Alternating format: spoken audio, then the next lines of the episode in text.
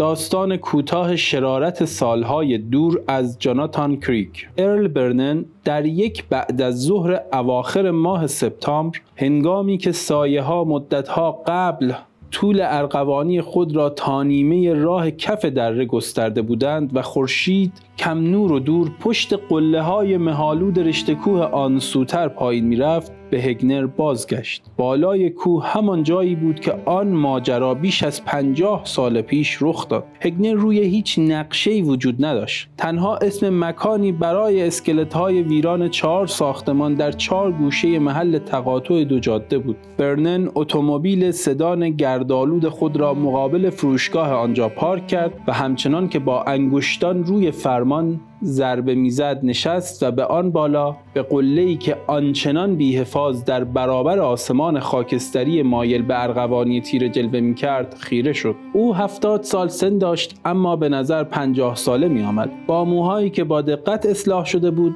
و به سفیدی یقه پیراهن گران قیمتش می نمود با به خاطر آوردن گذشته کمی به خود لرزید. فکر کرد نباید می آمدم شاید کمی خرف شدم اما باید می آمد ناگهان میلی شدید که قوی تر از اراده مقاوم او بود وی را برانگیخت تا از بزرگراه اصلی بپیچد و چهل مایل شکنجه آور را به سوی این دره تنگ فراموش شده در کوه ها براند. می‌دانست این چیزی است که برای هر کسی پیش می آید اگر انسان به اندازه کافی عمر کند زمانی فرا می رسد که اجبارا احساس کند که باید با جایی که جوانیش را در آن گذرانده است خداحافظی کند. حتی اگر آنجا جایی مانند هگنر باشد. حتی پس از نیم قرن. حتی اگر اتفاقی ناگفتنی در آنجا افتاده باشد. کوشید چشمانش را از کوهها برگیرد اما نتوانست. در تمام این سالها می توانست فریادهای فلاسی تاینر و صداهای حیوانی و مست خود و چهار پسر دیگر را بشنود. می توانست وحشتی را که پس از آن اتفاق احساس کرده بود حس کند. آنها جسد در هم کوفته دختر جوان را در آنجا رها کرده و از باریکه راهی گریخته بودند. نمی‌خواست ماجرا به قتل بیانجامد نمی‌خواست بخش دیگر آن هم اتفاق بیفتد اما پسران دیگر می‌خواستند. آنجا نور قوی ماه و نوعی دیوانگی ناشناخته وجود داشت. آن ماجرا وی را دگرگون ساخته و موجب شرمساریش بود. به طوری که از آن پس هرگز دستش را به هیچ نوع خشونتی نیالود. می‌دانست چهار پسری که سالهای پیش آن دیوانگی نیمه شب را با او مرتکب شده بودند امروز کجا هستند؟ جودی سیمز لوتمانسونز بیلی استریت و باک دنلی. در هنگام رخ دادن آن ماجرا همه آنها چند سالی از او بزرگتر بودند و حالا باید همگی بیش از هفتاد سال داشته باشند. آنها از ماجرا جان سالم به در بردند. هیچ کس حتی به آن چهار نفر شک هم نبرد. صبح روز بعد سو الن خواهر بزرگتر فلاسی تاینر جسد را کشف کرد. هر پنج پسر در میان جمعیتی که مقابل همین فروشگاه اطراف پدر فلاسی گرد آمده بودند ایستادند و شنیدند که وی به ارواح خاک همسرش که مدتی پیش درگذشته و دخترش که تازه از دنیا رفته بود سوگند یاد کرد که انتقام مرگ فلاسی را از قاتلانش بگیرد. ارل با به یاد آوردن آن موجود وحشت زده ای که واژگان کلپ تاینر پیر آن صبح دور از او ساخته بود دوباره لرزید. گفته های کلب بیهوده نبود. اینجا میان این کوه ها جایی که کین توزی های خونی و خشونت شیوه‌ای از زندگی بود و جایی که بازخرید شرف و مرگ خویشاوندان انسان مسلم فرض می‌شد دیدن خشم پدری غضبناک وحشتناک بود. و انتقام قسم خورده او مطمئنا گرفته می‌شد. حتی اگر یک عمر طول می‌کشید. ارل به خاطر آورد که در آن زمان کلب تاینر پنجاه ساله بوده. حال او نیز سالها پیش مرده و آن پشت بالای تپه با همسرش و فلاسی به خاک سپرده شده بود. ارل همچنان که از اتومبیل پیاده شد و جاده خاکی را رو به بالا به سوی فروشگاه میپیمود با خود گفت زیاد به این مسئله فکر نکن. آنجا سیگار برگی می‌خرید و اگر کسی از آن قدیمی ها را می‌دید از جودی بیلی لوت باک و شاید چند تای دیگری که میشناخت می‌پرسید. پس از آن ممکن بود کمی در آن اطراف براند. شاید به محل خانه قدیمی بازگردد و به غار بلایند فیش و چند جای دیگری که در کودکی در آن محلها بازی می‌کرد برود. آنگاه به بزرگراه اصلی باز میگشت تا سفر تفریحیش را که به خاطر آرزوی پیرمردی که می‌خواست گذشته را ببیند قطع کرده بود از سر بگیرد. به خود اطمینان داد که این ملاقات کوتاه مدت خواهد بود. از راه نرسیده مشتاق رفتن بود. به تدریج دلتنگ شد و کنار این دلتنگی چیز دیگری وجود داشت. نوعی نگرانی بینام نوعی تشویش خاطر که تمام نشدنی بود. به درون فروشگاه قدم گذاشت در را پشت سر خود بست مکس کرد و از اینکه تغییر مغازه آن اندازه اندک بود متعجب شد. پشت پیشخان مرد میانسالی بود. مرد میانسال دیگری و پیرمرد سال خورده ای روی جعبه های چوبی کنار اجاق نشسته بودند. هر سه لباس های مندرس کار و کلاههای بیشکل چرکی در بر داشتند. مرد پشت پیشخان گفت صاف بیایید تو آقا. چه کار می‌تونم براتون انجام بدم؟ ارل به سوی پیشخان رفت و پرسید سیگار برگ دارید صاحب مغازه گفت همهش درجه دوم های کارخانه است. سه تا ده سنت. فکر می‌کنم از هیچی بهتر باشه. ارل گفت خوبه. یک ده سنتی روی پیشخان گذاشت سه سیگار برگ از درون جعبه ای که صاحب مغازه برایش پیش گرفته بود برداشت و آن را در جیب بغلش گذاشت. صاحب مغازه گفت بیرون هوا کمی کج خلقه تعجبی نداره اگه برف بباره. ارل پاسخ داد بله ببخشید. شما شبیه تام برادلی مردی که قبلا میشناختم هستید. صاحب مغازه خندید. فکر می‌کنم بهتر از شبیهش باشم. اون پدرم بود. مکسی کرد و پرسید. شما مال همین اطرافید نه؟ بله سالها پیش پیش از اون که شما به دنیا بیاید خب این حقیقت داره. شما پدرم رو میشناختید؟ ما دوستان خوبی بودیم. من اوقات زیادی رو تو این مغازه میگذروندم. حدس می‌زنم جای دیگه ای برای گذروندن وقت وجود نداشت. اون موقع نداشت. حالا هم نداره. ممکن اسمتون رو پرسم برل برنن مغازهدار به فکر فرو رفت. خب مردم میگن من حافظه خوبی دارم اما یادم نمیاد. پیرمردی که کنار اجاق بود گفت من یادم میاد اما مطمئنم صداشو نمیشناختم. اون حالا مثل شهریا حرف می‌زنه ایرادی نداره. ارل چرخید تا پیرمرد را ببیند. مردمک خاکستری چشمان آب آوردهش را دید و ناگهان متوجه شد او نابیناست. مغازهدار گفت باید می‌دونستی واکر پیر یادش میاد. خاطرات به ذهنش مثل مگس به کاغذ سمی مگسکش میچسبند. همیشه همینطور بوده. ارل پرسید شما جد واکرید؟ پیرمرد پاسخ داد بله 99 سال بودم و تصمیم دارم مدت طولانی دیگر هم بمانم. شما رو به خاطر میارم. تو مدت زیادی از اینجا دور بودی پسرم. تا جایی که یادمه آخرین باری که دیدمه تقریبا 20 سالت بود. به نظر میاد اینجا رو به طور ناگهانی ترک کردی. مغازهدار گفت این طور که از لباس ها و ماشین و این چیزها برمیاد به نفعتم بوده. ارل گفت یک دارایی حسابی من شانس آوردم. پیرمرد گفت تو اون روزا آدم فتنجویی بودی. هنوزم هستی؟ خیر من الان هفتاد سالم آقای واکر. پیرمرد گفت پسرهایی که باشون آشنا بودی بچه های خوب اما شری بودن. مکسی کرد و ادامه داد. بزار ببینم. باکدنلی جودی سیمز لوتمانسون و بذار ببینم. آها بیلی استریت خندید و گفت شما پنجتا خیلی سرکش بودید. این یه حقیقته. ارل گفت کسی از اونها هنوز اینجا هست؟ نه نیست. تقریبا از اون وقتی که تو رفتی هیچ کدومشون نبودن. چه اتفاقی براشون افتاد؟ پیرمرد تنباکوی جویدنی داخل دهانش را به گوشه دیگر لپش منتقل و آن را در کف اجاق تف کرد و پاسخ داد ناپدید شدن. هر چهارتا همزمان کسی نمی‌دونه کجا و چرا رفتن. یه روز اینجا بودن و روز بعد دیگه نبودن. ناپدید شدن. هر چهارتا دو سه ماه بعد از رفتن تو کاملا ناپدید شدن. مرد میانتالی که کنار اجاق نشسته بود برای نخستین بار لب به سخن گشود. یه بار وقتی که جوان بودم شنیدم پدرم و چند مرد دیگه می‌گفتن شیطون باید اونها رو برده باشه. خیلی شریر بودن. پیرمرد خرناسه کشید. شود شیطانی در کار نبود. روح پلید هم همینطور. فکر می‌کنم مردم این شایعه رو ساختن اما من نه. ارل گفت روح پلید؟ خب اونا تقریبا وقتی که دختر کوچیک تاینر بالای کوه کشته شد ناپدید شدن. اسمش فلاسی بود یادته؟ ارل لبهایش را تر کرد و پاسخ داد. بله. خب اونا می‌گفتن باید روحی اون اطراف آزاد باشه و فکر می‌کردن این روح اول فلاسی و بعد آن چهار تا پسر را کشت و جنازه هاشون رو یه جایی قایم کرد. اما این فقط یه شایعه است. همونطور که گفتم من باور نمی‌کنم. مغازهدار گفت همش یه رازه. هیچ وقت کسی نرفت ببینه چی به سرشون اومده. ارل آمد که صحبت کند اما عقیدهش را عوض کرد. فکر کرد ولش کن چرا دنبالش رو بگیرم؟ ما من و آن چهارتا آن شب در آن وحشتی مست در کوه با هم بودیم. اما بعد از اینکه من رفتم چیزی غیر قابل توضیح بر سرشون اومد. اما هرچی بود نمی‌تونسته ربطی به اون چه اون شب در کوه اتفاق افتاده داشته باشه. نمی‌تونسته. اما اگه ربطی داشته باشه چی؟ صاحب مغازه گفت خب شما نگاهی به اطراف بندازید و بعد برگردید کمی بیشتر حرف بزنیم. متشکرم. شاید بیام.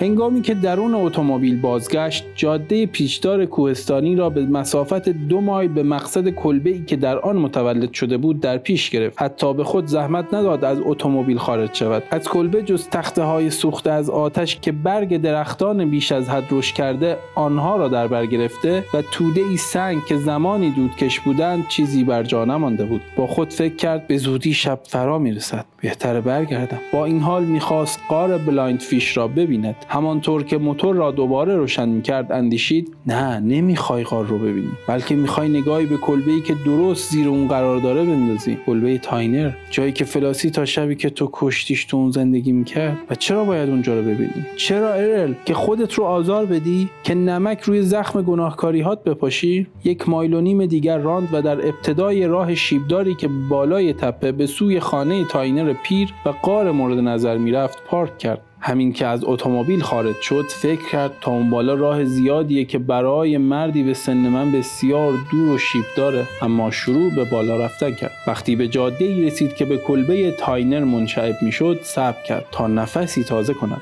کلبه را که پنجاه یارد آن سوتر بود علف هرز و بلوط خوب رشد نکرده کفن پوش کرده بودند. دودی از دودکش بلند نمی‌شد. فکر کرد شاید سالها پیش اینجا رو ترک کردم. از اینکه می‌دید کلبه هنوز برجاست تعجب کرد. حتی پنجاه سال پیش هم کلبه کهنه ای بود. فلاسی سرش را تکان داد. انگار که بخواهد آن را از فکری خالی کند. به راه خود ادامه داد و به خاطر آورد که فکر کردن درباره آن شب سودی ندارد. هیچ سودی. صدای زنی پشت سرش گفت آقا همونجا که هستی بیست. بعد برگرد. اما آهسته. خیلی آهسته. زنی که آنجا ایستاده بود و با تفنگ قدیمیش سینه وی را هدف گرفته زنی ریزنقش بود. پیر و خمیده بود. با دهانی بیدندان و صورتی که به قریبترین شکلی که ارل برنن تا به حال دیده بود چروک خورده. زن با صدای آزاردهندهش پرسید برای چی دزدکی اومدی تو ملک من؟ بلند حرف بزن لعنتی. ارل پاسخ داد اسم من برننه. من هم مال این اطرافم. داشتم فقط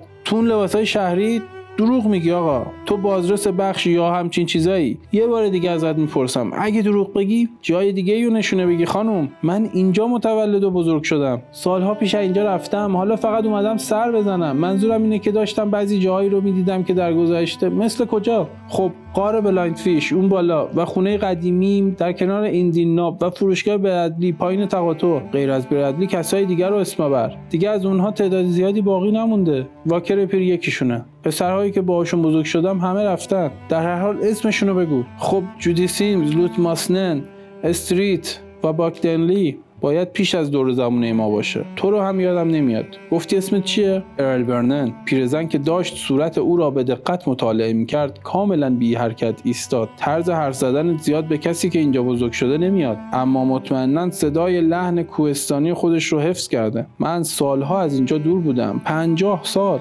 چشمان کمسوی پیرزن در فرو رفتگی چروک ها بار دیگر لحظه ای او را ارزیابی کرد. سپس به آهستگی تفنگ کهنه را پایین آورد و گفت در هر حال پیرتر از اونی که بتونی از اهالی بخش باشی و در واقع فکر می کنم برای هر چیز دیگه جز آنچه میگی زیادی پیر باشی. مکثی کرد و ادامه داد اما به طور قطع بد جوری کلبمو نگاه می‌کردی. خانواده ای رو که اینجا زندگی می‌کردن میشناختم. نمی‌دونم اگر پیرزن در حالی که به سوی راهی که ارل از آن بالا آمده بود می‌رفت گفت اونا هم پیش از من اینجا بودن. دو سه خانواده بین من و اونا اینجا زندگی می‌کردن. مردی به سن و سال تو نباید تو همچین راهی کاری داشته باشه. اگه بخوای می‌تونی بیای تو و کمی خستگی در کنی. ارل مکث کرد. اما انگیزه دیدن مجدد درون خانه تاینر پیر قوی تر بود. خودت می‌دونی برام مهم نیست.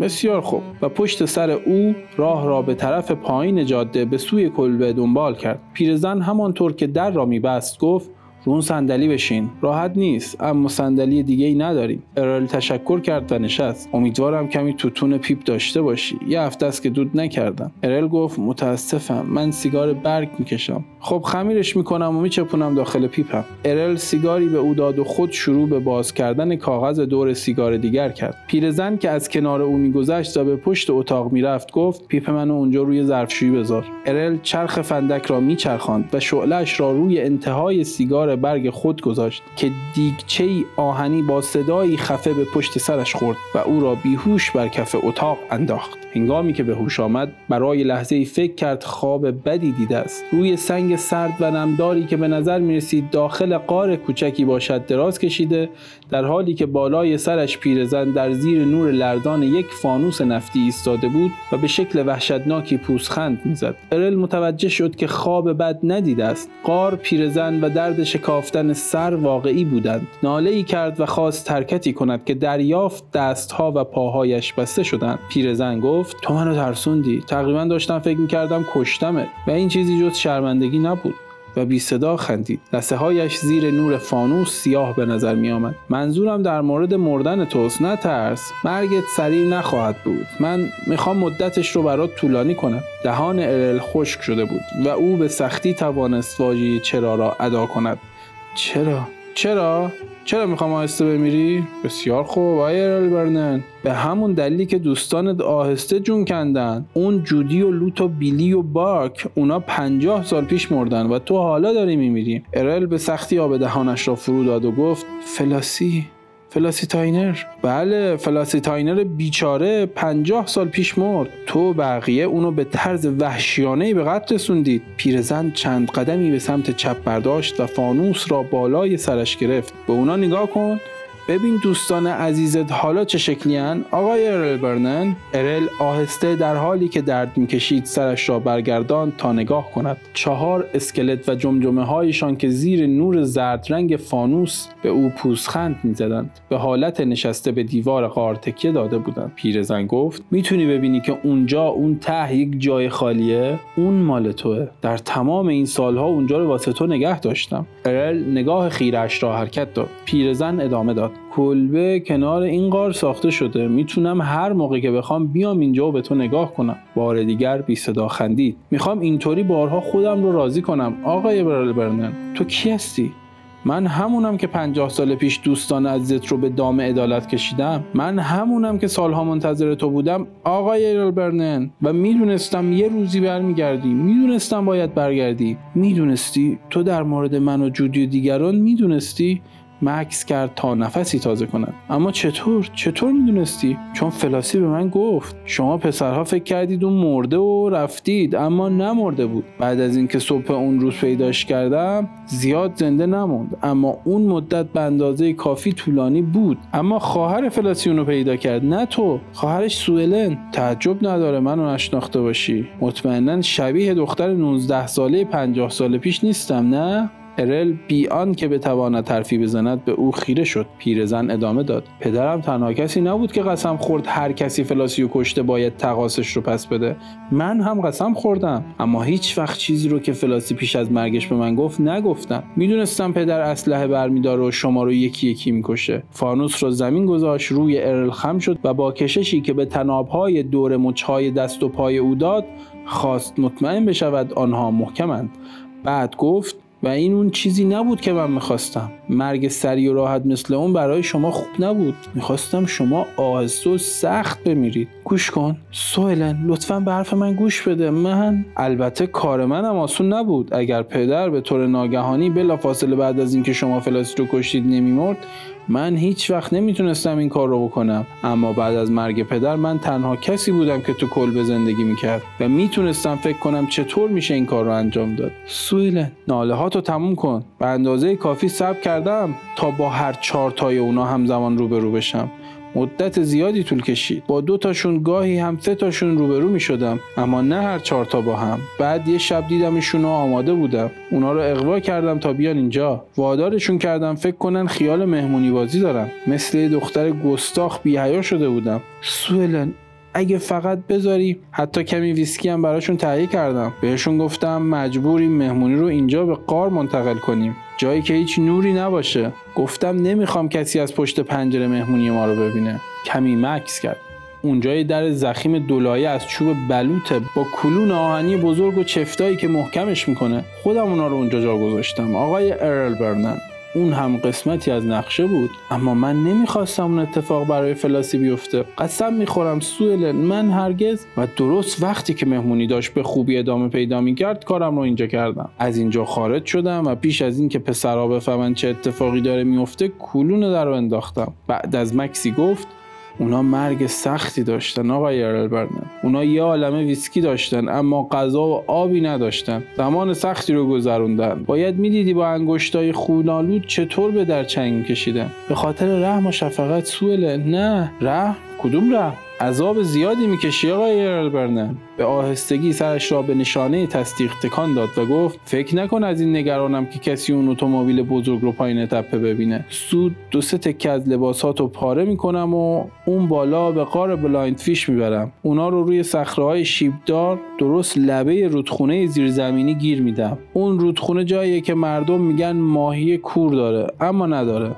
و اگه کسی درباره اون ماشین بزرگ ازم سوال کنه میگم بله تو رو دیدم که داشتی بالا به طرف اون قار می‌رفتی. جایی که موقع جوونیت بهش سر می‌زدی. اونا هم میرن اون بالا و تیکه های پیرهنت رو که وقتی سر خوردی و افتادی به داخل رودخونه لغزیدی به صخره گرفته و پاره شد می‌بینن. کلاهت رو هم همون لبه می‌ذارم و ساحل رو هم کمی می‌کنم طوری که به نظر بیاد وقتی داشتی سعی می‌کردی خودت رو از لغزیدن داخل رودخونه نجات بدی با اونجا پنجه انداختی. خواهش می‌کنم سوئلن نمی‌تونی این کار رو بکنی و تو فقط از گشنگی و تشنگی نخواهی مرد. همراه اون رنج و عذاب زیادی خواهی کشید. چیزی بیشتر از اون چه حتی در کابوسات دیدی خواهی دید و خنده بی صدایش را از سر گرفت و چرخید که برود. در هر حال پنجاه سال وقت داشتم تا در مورد اون چه که باید به سر تو بیارم فکر کنم آقای ورنر. فکر کردن به اون کمکم می‌کرد تا به اون چه شما در حق فلاسی انجام دادید فکر نکنم. برای ارتباط با ما ID صوفی underline کاپل را در اینستاگرام جستجو کنید.